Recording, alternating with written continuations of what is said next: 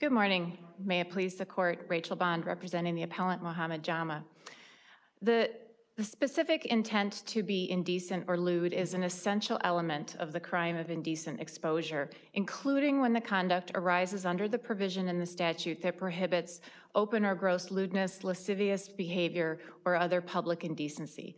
That has been this court's holding in prior cases, and that should be reaffirmed today. From that specific intent, there are two errors that are present in this case. Number one, the district court should have given the voluntary intoxication defense uh, instruction to the jury. And number two, the district court should have instructed the jury on that specific intent, the deliberate intent to be lewd or indecent. Those As to the, counsel, as to the specific uh, intent issue, what about the absence of any of the traditional language that the legislature uses to indicate specific intent? Uh, Your Honor, it doesn't matter in this case for a couple of reasons. Um, number one, as I talked about in the brief under the Orsello case, it is clear that the presence of those magic words in 6.609.02 is not required in order to find a specific intent. So that, that is not essential. That is particularly so in this case because we have a statute that predates the enactment of the criminal code in 1963.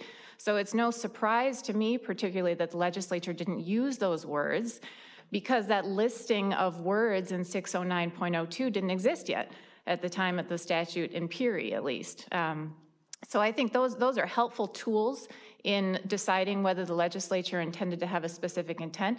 The absence of that language in this case doesn't matter.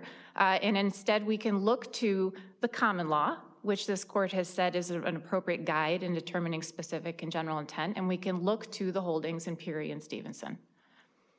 Counsel, um, aren't Peery and Stevenson a little bit different in that it seems to be focused on public versus private rather than intent? Uh, no, I would disagree with that, the wording of your question. I agree that factually, what is going on in Peery and Stevenson is, in Peery, for sure, it's an exposure case. And Peery is different factually in that it happens inside the defendant's apartment.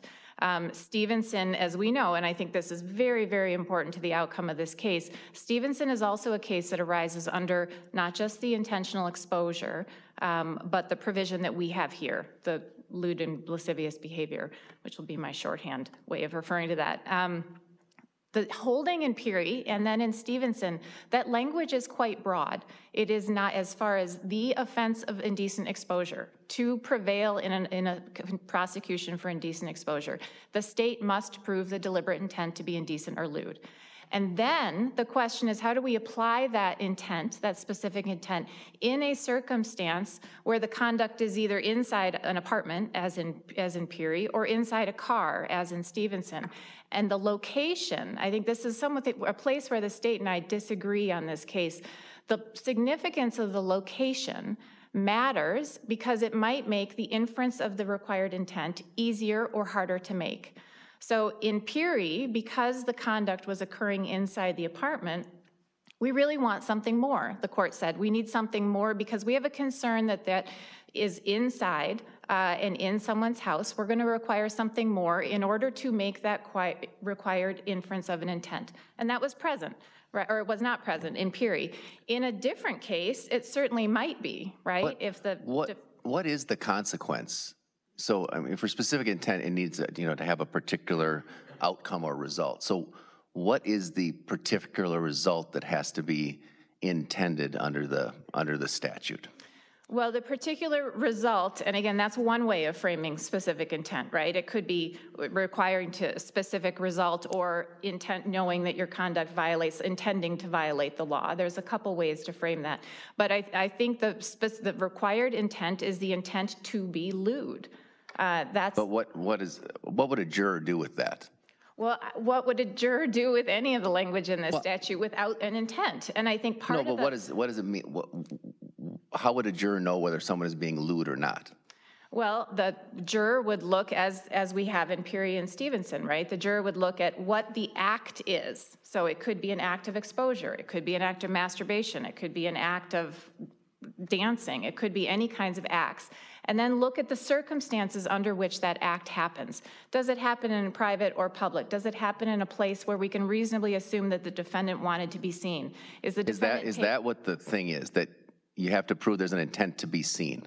No, that's not the intent. Um, The intent I am asking for is what the court, this court said in Peery and Stevenson, which is a deliberate intent to be lewd. But how does that help a juror? That's my problem. I mean, the word lewd, who knows what that means? There has to be something else around that, and I'm asking what you think are the things that define what, I guess it's, how do you define lewd? Yes, I think that is the question, and I mean, if that's the court's concern, then I would say we, then we have to have a specific intent, because otherwise, all we're left with is something that says lewd exposure or gross lewdness, and that doesn't provide any more guidance to the jury either. I, I- don't disagree. I'm just, I, I'm just trying to get at what you think that the word lewd should be defined as, because I, it seems like we have to get there to resolve the case, I suppose, either way, but in your favor. I- You know, I, I don't know if to resolve the case in my favor, the court needs to come up with a definition of lewd. I mean, part of what's hard a little bit about some of these concepts, there is this, this court, this isn't in my brief, but I found it preparing for the argument. There's a case from the 1970s that was a TPR case, and that is the only case I have found where the court has actually said what lewd and lascivious mean, and somewhat unhelpfully, respectfully, they define the words by reference to each other. So lewd, according to this TPR case, means lustful or libidinous or unchaste. Lascivious means lewd. Uh, and so I think those definitions are a little bit hard to pin down. It is one, those, the, the sort of vagueness of the terms and the fact that the conduct that we're talking about here, unlike, say, a harm assault, where we have an identifiable injury on a victim, and that is, that is a good way to gauge the conduct and gauge the intent, we don't have that here. And I think when, when we don't have that, and when we have behavior that is not always criminal, right? It- merely exposing your private part is not always criminal in every circumstance. Masturbation is not always criminal in every circumstance. And when we don't, when we have behavior that one of the old cases that Peery uh, relies on talks about when we have conduct that is otherwise indifferent, but now we're going to make it criminal, and we're going to make it Well, criminal. the, in- the, the problem that I have with your description here is that this case,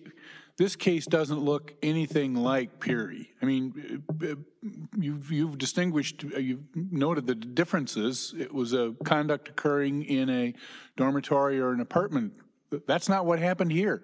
I mean, we had, we had exposure occurring um, in a public place um, uh, to uh, people and families and children. I mean, it's, it, it, this is the classic example of, I don't know whether you call it disorderly conduct or uh, lewd or lascivious behavior.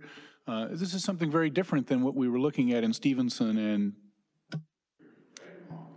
I agree, but the consequence of that is not to say that the intent is not required. The consequence of the factual difference in this case means the intent is a relatively easy inference to make, Uh, right? We don't need to look very hard in this case, arguably, uh, because the conduct did occur in public, did occur in the presence of others, did, was accompanied by the kinds of facts that P- Perry and Stevenson talk about as far as behavior and movements and all those things that are intended to call attention to the acts. And so the, I agree this case is factually different in that it occurs in a different location. But again, there is nothing in Peery and Stevenson that says if the act occurs in a public location or in the presence of others, there's no intent required. What it means is, again, that that intent is easier to make in a factual scenario like the one present here. But there simply is nothing in Peery or Stevenson, which is again more relevant because we're dealing there with a conviction that does arise under this uh, lewd and lascivious behavior provision. There's nothing that says this intent only applies in a paren one uh, conviction, or this intent is only required to be proven if it occurs in a private place or a place where others might not be present. So I think the, the cases, while being factually distinguishable, their holdings and their principles are squarely on point. I don't see any basis to say we're going to require that deliberate intent to be lewd in one kind of a case, but not in another kind of a case, particularly where the conduct we've got here and the wording of the statute is, I think, a little bit hard for a fact finder to grapple with, and frankly, for the average citizen maybe to understand what is criminal and what is not. Uh, And so that is I think those concerns of, of notice and is the citizen, especially when we're talking about behavior that is sometimes perfectly lawful, do we know when that behavior is going to cross the line into illegal conduct? And one of the ways we can ensure that innocent people and innocent behavior are not being swept up into this statute is to require that the defendant acted with the deliberate intent to be lewd. And the common law, when we look to the common law in this case, really, I mean, this offense comes, is from the common law, there's common law principles. It really, I think the offense does sort of have in mind this notion that when we are dealing with these issues of morality and sexuality and privacy and modesty, we do care about whether there is sort of an intent that it be perceived by the public. Because what the offense is getting at is we don't want offensive or lewd or lascivious conduct being imposed in an offensive manner on someone else. Counsel, I have in front of me um, Perry and the reference to this old case from New York uh, from 1849. But the, the sentence in front of the, the citation and the quotation to the old case refers to the requirement that the act be intended to be witnessed. Isn't that the intent that Perry requires, the intent to be witnessed?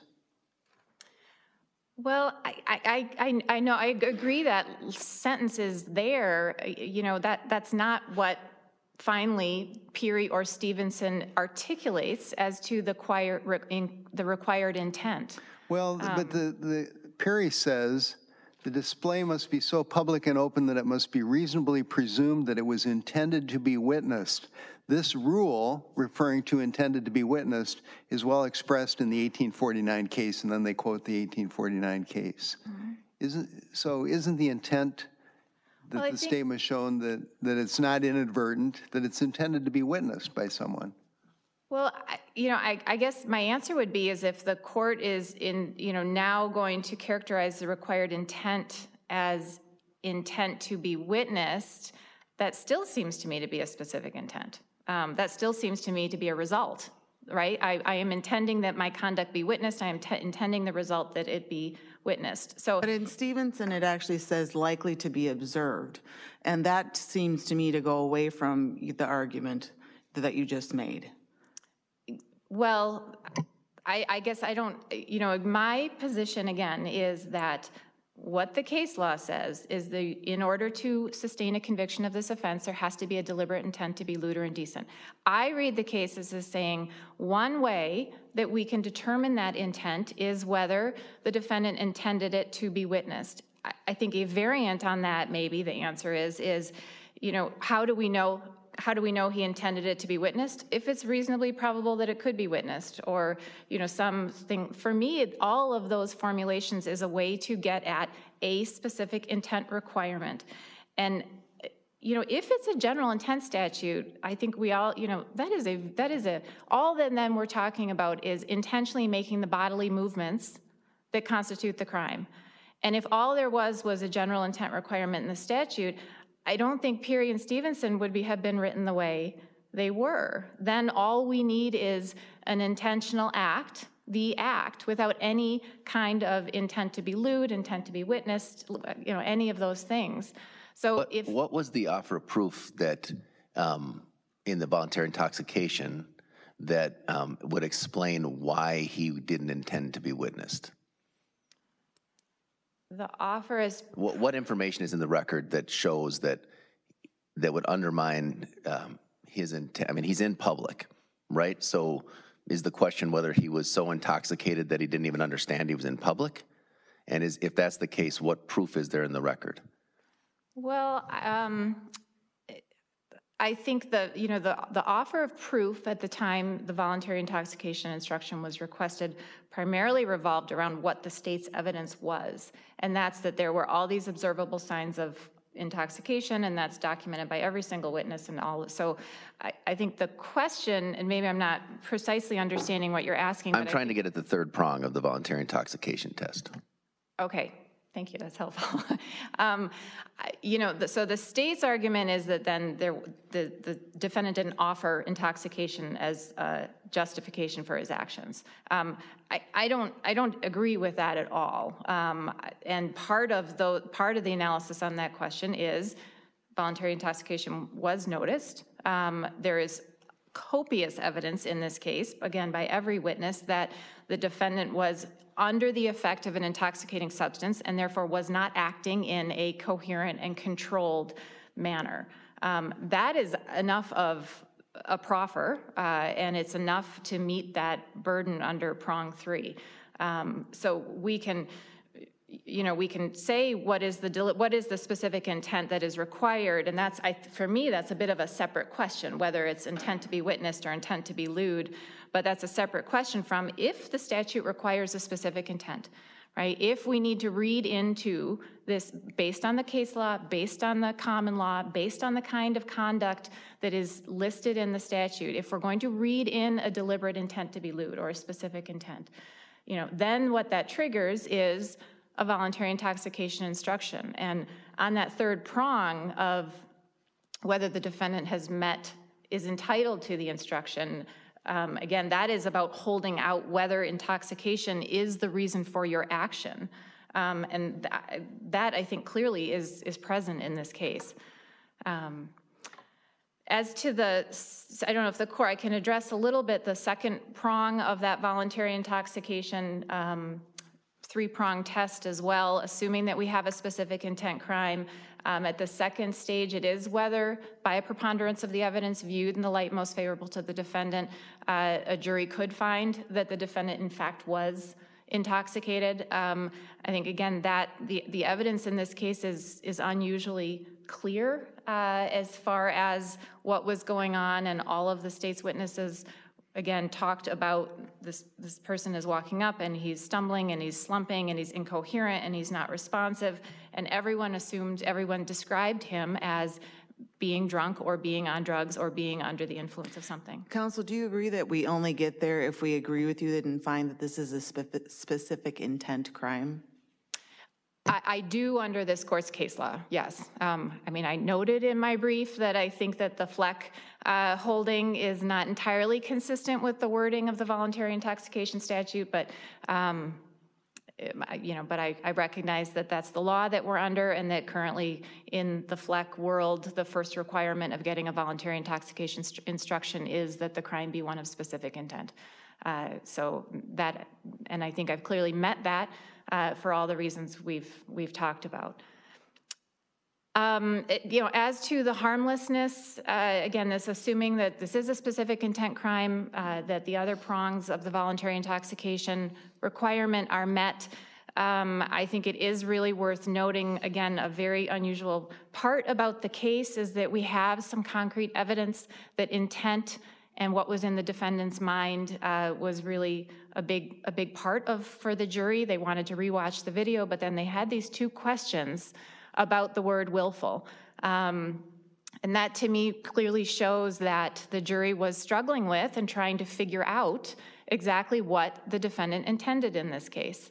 Uh, And so that, that helps quite a bit, I think, the harmless error question um, and shows that intent, this case really was all about whether, you know, what did he intend? Was he capable of forming the intent? Or was he so under the influence of an intoxicating substance that he was not able to form that deliberate intent to be lewd? So I think there's no question that we can show that the error was prejudicial here uh, and that the district court erred in not giving that voluntary intoxication instruction. Um, The second error I'll just briefly touch on is then the, inst- the second instructional error, uh, which is that assuming that the statute requires a specific intent, uh, a deliberate intent to be indecent or lewd, um, then that is under the wording of Peery and Stevenson, that is an essential element. That is not just a definition, that is not just a sufficiency of the evidence standard, that is an essential element that the state must prove. And if that's the case, then the jury has to be instructed on that element. So the district court here committed plain error by not specifically telling the jury that that intent was present, not just under, so it's, you know, it's interesting when you look at the jig, The JIG has that deliberate intent to be indecent or lewd only under the first provision, uh, the lewd exposure. Um, And that's wrong, that under Peery, that deliberate intent to be indecent or lewd should also be present, at least under that third provision that we're under here, the lewd or lascivious behavior. So that's an essential element, the jury should have been instructed on it, and it affected the defendant's substantial rights for many of the same reasons that the harm, the harm question that we talked about. Um, And finally, I guess I'll touch on the, the fourth prong. Um, Both the third and the fourth prongs of the jury instruction, the plain error question, really, we rely pretty heavily on Watkins. I think that's a very useful guide for the court, both as far as the impact on substantial rights, uh, the fact that this was something that the defendant contested, and the fact that it went to the fairness and integrity of the proceedings. Uh, Unless the court has further questions, um, I will rely on the briefs for the rest, but I do ask that the court follow the very clear holdings in Peery and Stevenson, find that this indecent exposure statute does require the deliberate intent to be lewd or indecent, uh, and reverse and remand for a new trial. Thank you. Thank you, counsel. You have 10 minutes for rebuttal. Ms. Saunders.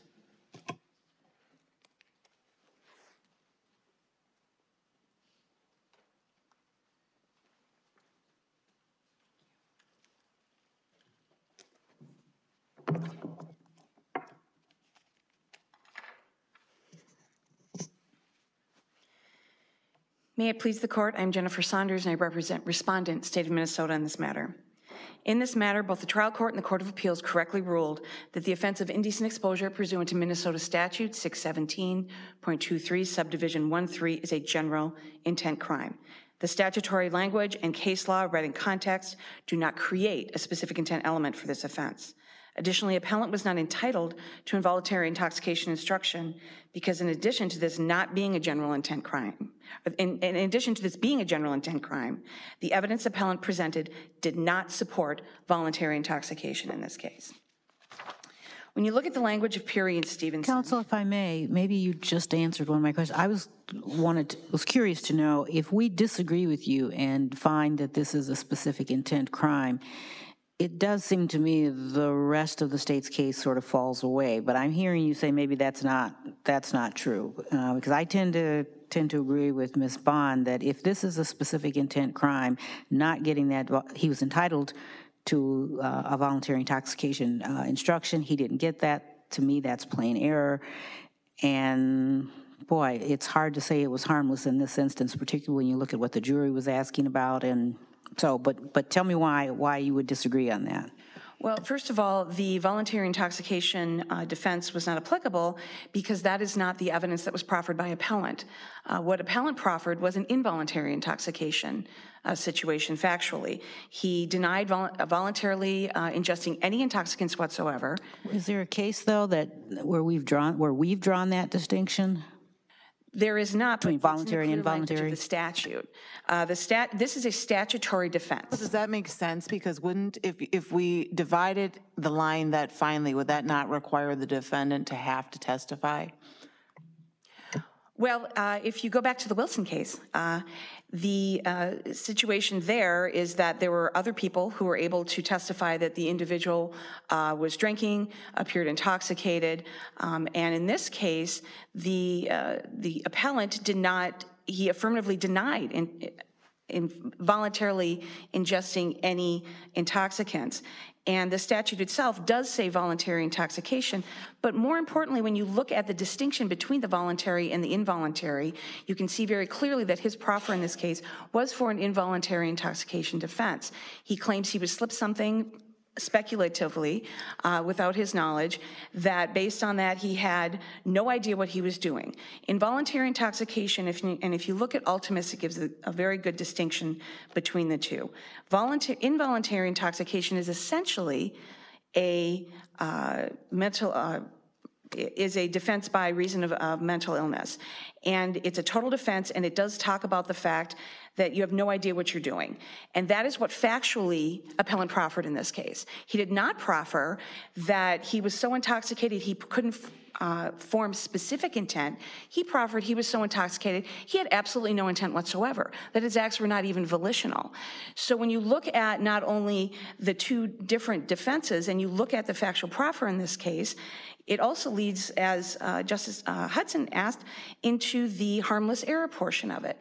Even if you had a situation where you believe this was a specific intent crime, even if you thought he met the prongs of voluntary intoxication under the statute and under Wilson, ultimately it doesn't matter. Because what he was arguing was not that he lacked that deliberate intent to be lewd, but he had absolutely no idea what he was doing whatsoever. And when you look at the facts of this case, And counsel, that, that was not just a proffer. He actually testified to that, didn't he? He did, in fact, testify to that. And basically, he agreed um, through counsel and through his own testimony uh, to the, that he engaged in this conduct, that it was open, that it was in public, that it was in front of these uh, children. But he basically stated he had no recollection of it. And so the full brunt of his argument and his uh, proffer of facts to support that argument were that he had, this was not a volitional act. It had nothing to do with general intent versus specific, specific intent. He was saying he did not intentionally engage in this behavior. And the, uh, the cases that are so heavily relied upon um, for the specific intent portion of it, uh, Peery and Stevenson. go back, you said um, that he didn't intentionally engage in this behavior. Do you mean that he did not rem- recall engaging in this behavior, period? Correct. And thank you for that distinction. He stated that in his testimony, and as was argued by his counsel, that he did not recall engaging in any of this behavior and woke up in jail. Uh, And there is a difference, obviously, between knowing what you're doing and recalling what you're doing. Uh, But his, his basic uh, argument uh, and, and factual support to that were that he did not know what he was doing. He had no recollection of the events uh, leading up to this act that he admits, because quite frankly, there's video evidence of it, that he engaged in. And no one disputed at the trial level that this behavior was lewd. Uh, or that it didn't meet the criteria of the statute. The sole uh, basis for his defense, which he got to fully present, to uh, the jury was that uh, he was unknowingly and unwittingly uh, given something, he doesn't know what it was, but that somehow, because of that, he has no recollection of what happened. Counsel, uh, if the state had proceeded under Clause 1, would you have to have shown a different level of intent? No, this is still a general intent crime, regardless of Clause 1 or Clause 2. However, we did, uh, we did proceed under 1, 3. That is how the jury was instructed, and that is uh, how we are proceeding. And appellant uh, concurs uh, in his brief that we're talking about 1, 3, not 1, 1. So in the Peery and Stevenson cases, uh, as your, your honors have pointed out, there is language that indicates that it is not quite as broad as appellant argues. First of all, um, in addition to the language preceding the Miller case, uh, the case states that the exposure at issue under an, an indecent exposure crime, the exposure becomes indecent only when he indulges in such practices at a time and place where, as a reasonable person, he knows or ought to know his act in- is open to the observation of others. And when the, the language that appellant uh, depends upon states that the offense of indecent exposure can be established, in order for it to be established, the misconduct complained of was committed with a deliberate intent, uh, intent to be indecent or lewd is immediately followed by the sentence, ordinary acts or conduct involving exposure of the person as a result of carelessness or thoughtlessness do not in themselves establish the offense of indecent exposure. And factually, that was the issue in Peery. In Peery, the issue was you have an individual who, as several of you have pointed out, was engaged in behavior that, uh, depending on the circumstances, was did not violate the statute. He was changing in his dormitory room. And uh, the question was was he doing it in such a way and under such circumstances that it could be seen. That was the issue in Peery and Stevenson. What Peery and Stevenson set up is the fact that that, one of the elements of this offense is that it either be in public or it be somewhere where others are present. And as has been pointed out, the behavior that the person engages in, it's those circumstances that determine if it's violative of the statute. Why in Perry did we use the word intent? Was it being used too loosely? Um, What, what, how do you interpret the meaning of the word in- intent to be, for example, intent to be witnessed in the Perry case, if not referring to some form of specific intent? Well, I look at it, Your Honor, based on the uh, context of the case itself and based on the context of the other language surrounding it. And it's very clear from the, the context of, the full context of that case, that the indecent exposure uh, is required to be somewhere either public or where others are present. And later on in the decision, uh, it does state clearly, the words indecent exposure clearly imply that the act is either in the actual presence and sight of others or is in such a place under such circumstances that the exhibition is liable to be seen by So is it just an inartful way of describing that the conduct was in the open or It not in the open? From the full context of the, the holding, Your Honor, it does seem that it is expressing that the conduct needs to be in the open. Because the issue in Peery was not with the conduct itself. Uh, There's no lewd acts um, that were alleged. It was simply that this individual was changing, and at some point during his process of getting ready for his shower, he was nude and his blinds were open. Uh, So the, the full context of the decision seems very clearly geared towards describing a situation where if this act is not in public or meant to be seen, it's not lewd. And that's what you get to with the Peery So that's, I think that's the trick, though, where you just said was not meant to be seen. Right. And that seems to me to imply when it's not in public, at least there is an intent when you're taking that act that it be seen. So why is that not specific intent? It may be a very limited form of specific intent, but why is that not a specific intent? Because the, the specific intent, uh, getting back to the statutory language, the specific intent deals with uh, a particular result. And in this case, we're talking about an element that needs to be met. That's very clearly stated in the statute of it being in public or in the presence of others. And if you're doing that, this behavior in the privacy of your own home, then you cannot assume that that element has been met. What you need is to describe circumstances that indicate either it's in public and there are people around to see it, or you are um, doing such actions as they describe in Peery, such as gestures, um, things to kind of draw attention, to indicate that even if it's not in a public place, uh, that it, there are others present, and you, um, you are doing it in such circumstances that the others present will see your act. What Peery- That they want you to see that happening. Right, but Peery also is very clearly uh, describing a situation where they, uh, the, you are not in violation of the statute if you are acting uh, unwittingly. So you are, and that was the factual situation in Peery. He was not, he was in his own Well, private isn't, isn't wittingly intent? Unwittingly means volitional, non-volitional. It's, it's talking about whether it's accidental. Uh, And in this case, uh, clearly, when you look at the facts of this case, that's not where we're at. But in the Peery case, the decision point came to, was he accidentally doing this, or was he engaged in an intentional act? There is some intentionality, of course, in the statute. There has to be. It's a criminal statute. So counsel, let's take this hypothetical. Somebody sleeps in the nude and is sleepwalking and walks out the door and encounters people. Um, Is that person um, liable for the crime of um, open or gross lewdness or lascivious behavior or public indecency under subdivision 113?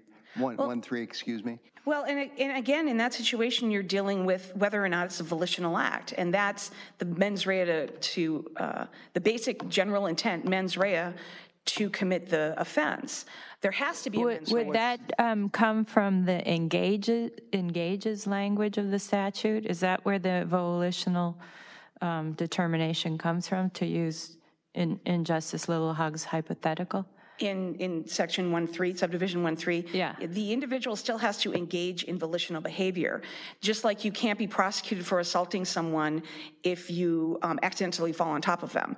We're talking about uh, basic uh, general intent mens rea, of course exists in this case, and appellant is not arguing that there was any error with regard to uh, the general intent or, or uh, criminal intent mens rea. But just so I understand, is the sleepwalker guilty or not guilty?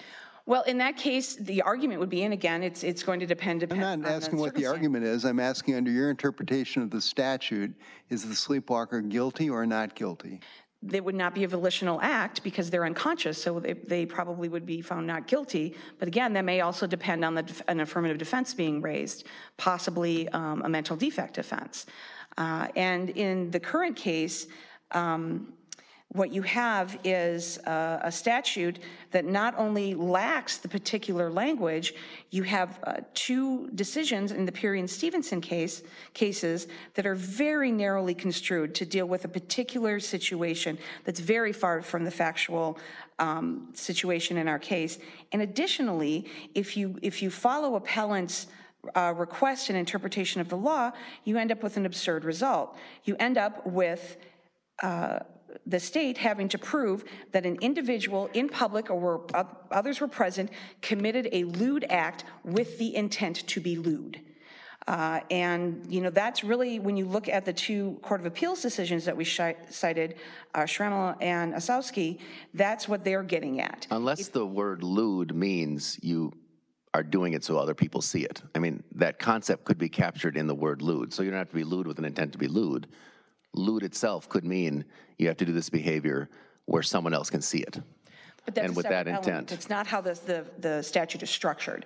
Uh, The engaging, you have, first of all, that the act in and of itself, recognizing that, that several of the acts that fall under the statute, depending on the circumstances of where and when and how they're committed, could be lewd or not lewd. The initial element is that it be somewhere public or where, where others are present. Then you get to the behavior. And so the only decision the jury has to make in this case is, was this in a location that was public or others are present? And was the, did the individual engage in an act that was lewd or lascivious or indecent? Uh, So when you look at the structure of the statute, it does separate uh, those out because it does recognize that there are various types of behavior we're talking about, but the critical point um, under the making it a violation of statute is the circumstances under which it is committed, which do include whether or not it's in public. But, uh, but how does, but, but doesn't your argument fall under what Justice Lillehaug's hypothetical said? That they were in, this sleepwalker is in public and in the presence of other people, so that element is satisfied. Nonetheless, uh, my sense is that person would, and I think you said, would not be guilty. So why is that? Because the behavior's not lewd? And if that's the case, what does it mean that behavior's lewd? Well, it would be because, uh, as I, as I uh, alluded to earlier, we're still talking about a general intent crime. We're still talking about having a criminal mens rea. And so it's, and that's why I hesitated in answering the question, because it's not so much about the statute as it is about the person's um, uh, mental state. And there are ways to address that through um, uh, an involuntary intoxication defense, through um, an other mental illness um, type defense. And in this case, again, this would be a situation where it would likely be an affirmative defense, uh, where the individual would have to affirmatively say that I had no um, uh, concept of what I was doing, I had no responsibility, I had no mens rea whatsoever because uh, I was asleep. And But counsel, my, my question with that is then why, help me see the distinction here. From how you have uh, described appellant's testimony, he said, I don't recall it at all. right. So how is that, how is that different? What's the principal distinction between that and Justice Lillehaug's sleepwalker? Well, uh, again, in both situations, you're talking about a particular factual scenario that would need to be put before the jury, and the jury would to need to determine if it was credible. That factual scenario was put before this jury, and it was the only basically argument factually in the case. Uh, And when appellant argues that uh, the jury was clearly thinking about the intent, intent, uh, intentfulness, the willfulness of the act, of course they were. That was the only question they were asked to answer. Uh, But what it does is, it, it does present that issue to the jury, and then the jury needs to determine if that is a credible uh, argument, or if that's a credible set of facts. In And this case, counsel, here we didn't just have not. somebody who was, um, uh, even if you say he didn't know what he was doing, I mean, there was, he was mm-hmm. gyrating, there was an approach to, I think, a, uh, this individual approached one of the infants, I think, that was in this, this group of individuals. Um, So it was more than just merely standing there with his genitals hanging out. Correct. He didn't stumble into the yard and happen to have his penis exposed. It's clear from the evidence that he approached this family, that he removed his penis from his pants, that he uh, approached the children in the group, uh, that he began to gyrate, he began to dance. He was physically escorted from the area and returned and continued to engage in this behavior, intentional behavior, intentional lewd behavior, until the police arrived. And that is when the consciousness of guilt made him uh, basically cover himself, put his penis away, and, and stop engaging in that behavior. So I don't want your honors to think that we're, uh, um, that we're conceding, obviously, that he had no idea what he was doing.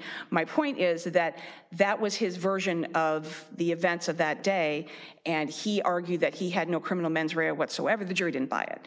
Is the And question of whether he was entitled to an involuntary intoxication instruction before us today?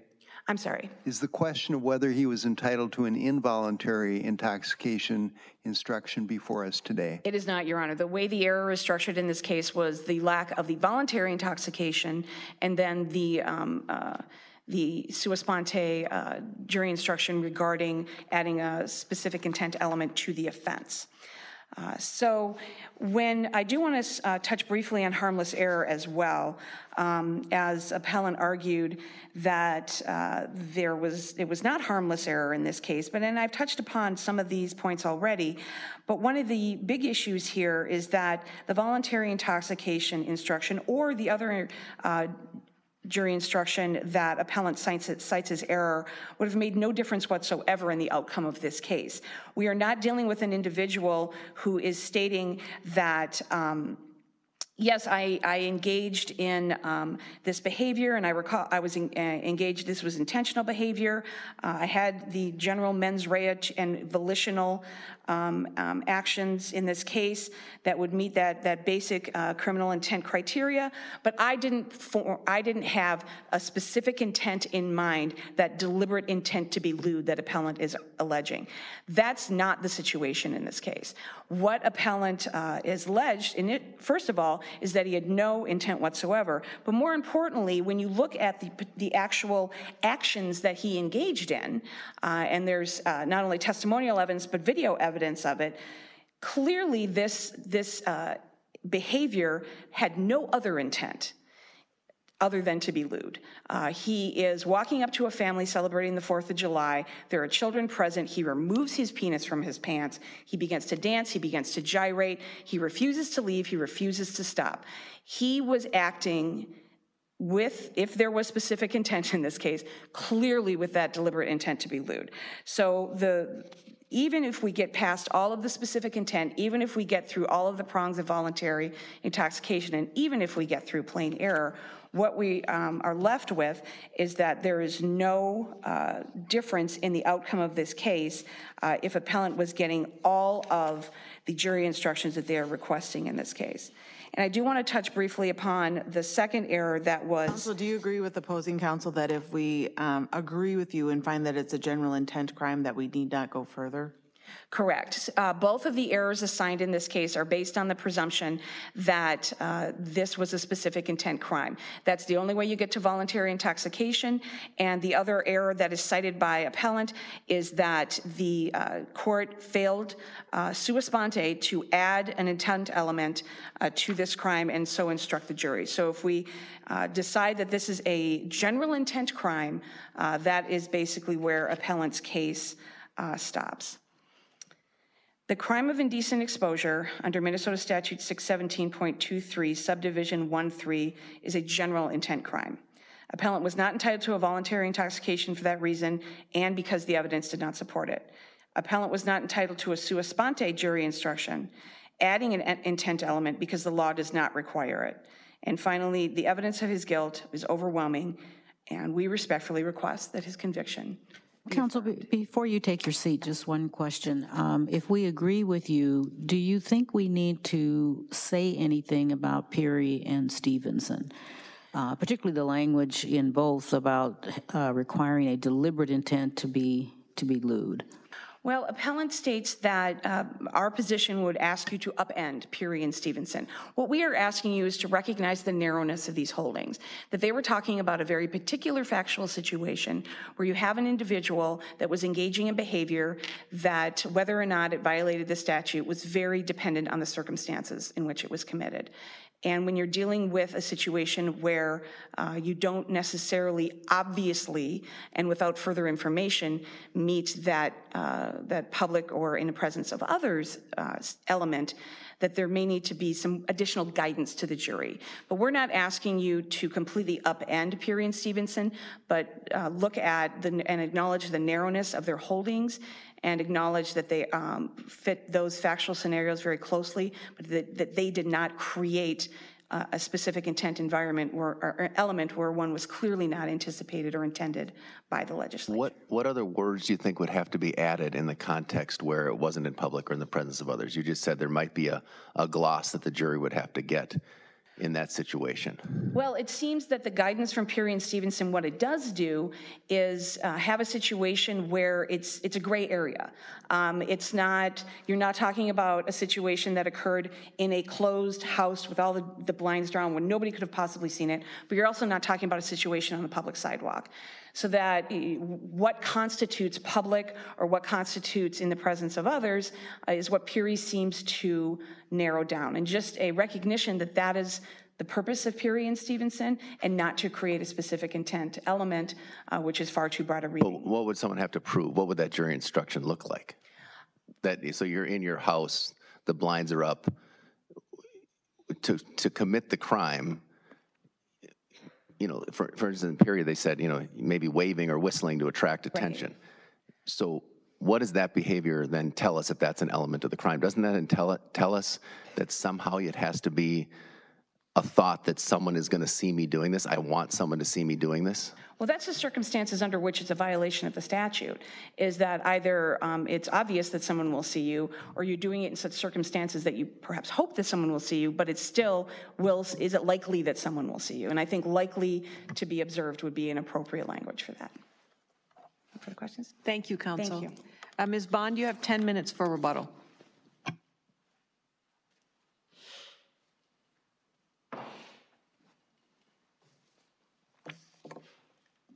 Ms. Bond, would that be enough? If we were, if we disagree with you, would it be enough for us to um, hold that Peery and Stevenson should be read more narrowly and to, to kind of cabinet in the way that, um, that uh, counsel is suggesting? Would that be enough, do you think? Well, enough, enough to ensure, Clarity and to, um, well, I, I would say no. I mean, even if we take it out of the context of, you know, uh, whether or not my client should get a new trial and just the more general notion of, is there some confusion in the law? I would say absolutely yes. And this case is a good example of it, where, you know, everyone had read Peery and read the statute and no, and there was a significant disagreement on whether, what kind of an intent was required. And, you know, so yes, should there be some clarity? Y- Yes. Um, I think the JIG should read differently. Uh, I think that this court should reaffirm that the conduct under the indecent exposure statute requires a specific intent. And if, if the court would rather go in the way of that requires a deliberate intent to be seen, that's fine. Um, either way, that is still a specific intent. And so, yes, I think there does need to be some clarity here. I don't know how you get clarity in the law without some kind of a holding that says this conduct, because of what we know the common law said, because this, these notions, the behavior that we're talking about in the statute, in order to be lewd, in order to be lascivious, in order to be indecent, connotes some sort of, I am engaging in this, this conduct that the statute describes in a variety of ways, and it has to have some component of, I want to be seen, right? That's, that's what brings it out of the realm of purely private conduct and into something that the state can criminalize. And I don't know how the court can do that in a way that would provide sufficient clarity and guidance without having a very nice, clear rule like we already have in the case law.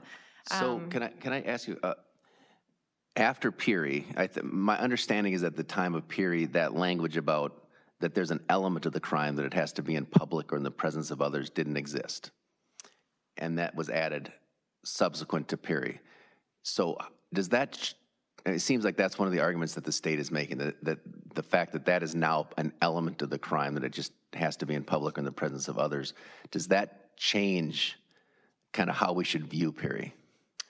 Um, so That- the that it's- that- statutory question is that at the time, the statute in effect at the time of Peery did have that in public or the presence of others, but only connected it to the language of exposure.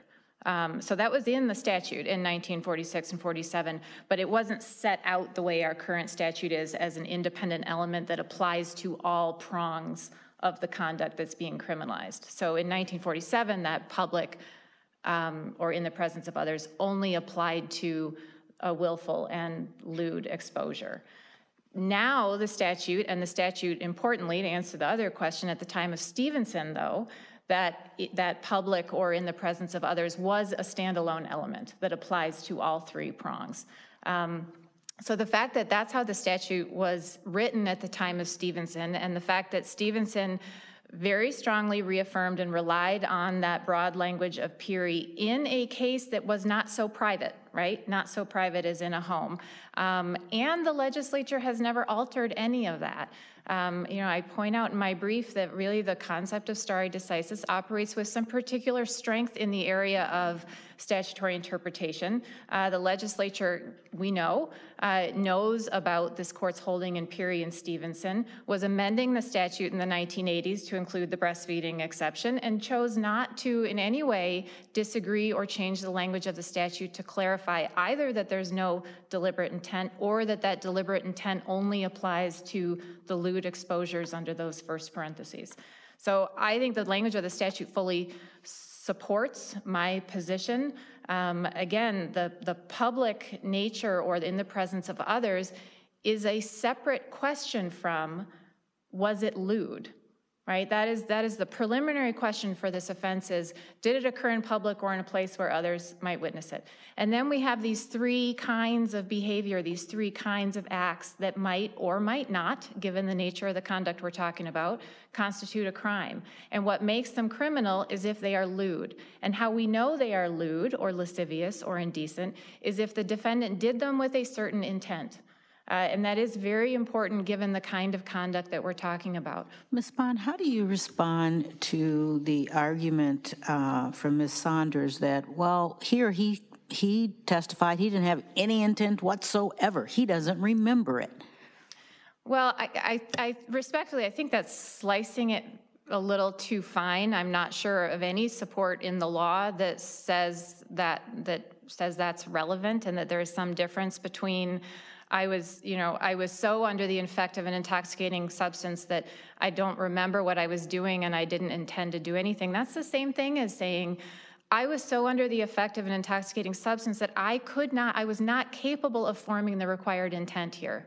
Uh, and so I think, I don't see that as anything that is a problem in the case. And I, I disagree with this, um, the, this, the, you know, the state's argument on that point really depends on um, the defendant's testimony. And my position is that is not entirely the correct point in time that this court should be looking at whether that my client was entitled to a voluntary intoxication instruction. At the time the court ruled, if we look there, I think there's no question right? That those, those two, those second and third prongs of whether you're entitled to an instruction had been met.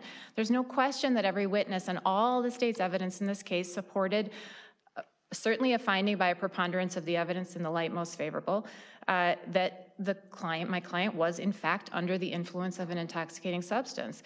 Defendant doesn't need to testify, right? Even, in, even when he's asking for a voluntary intoxication instruction.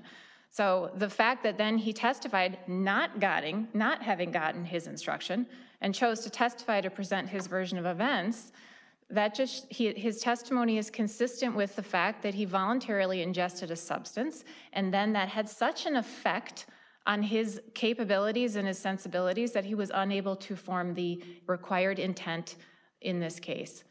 Um, one that, you know, the, the word volitional um, gets sort of talked about a certain amount.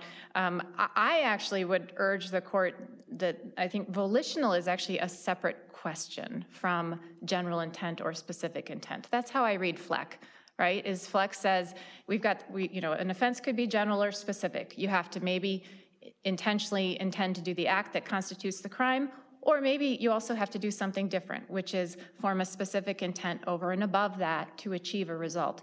But in either case, Flex says, the conduct has to be volitional. And when we're talking about volitional, we're talking about the product of free will, right? That's all we're talking about. So I actually think that at, some points in this case and in the case law, the use of the word volitional has caused some confusion. There is no question in Peery and in Stevenson and in this case right? That the conduct is happening as a result of free will. No one is, you know, that's true.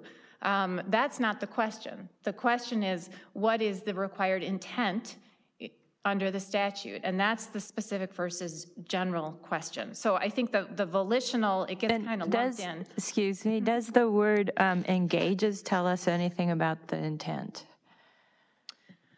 Um, you know, I would, I guess, no, I don't, I'm not sure that I uh, think that it does. Um, Engages, uh, you know, for me is, to engage is to, is to do, is to do something. I read it more as an act. Um, To choose to do something, because I sort of have that, that sense of the word, that when you engage with something, you're choosing to do it.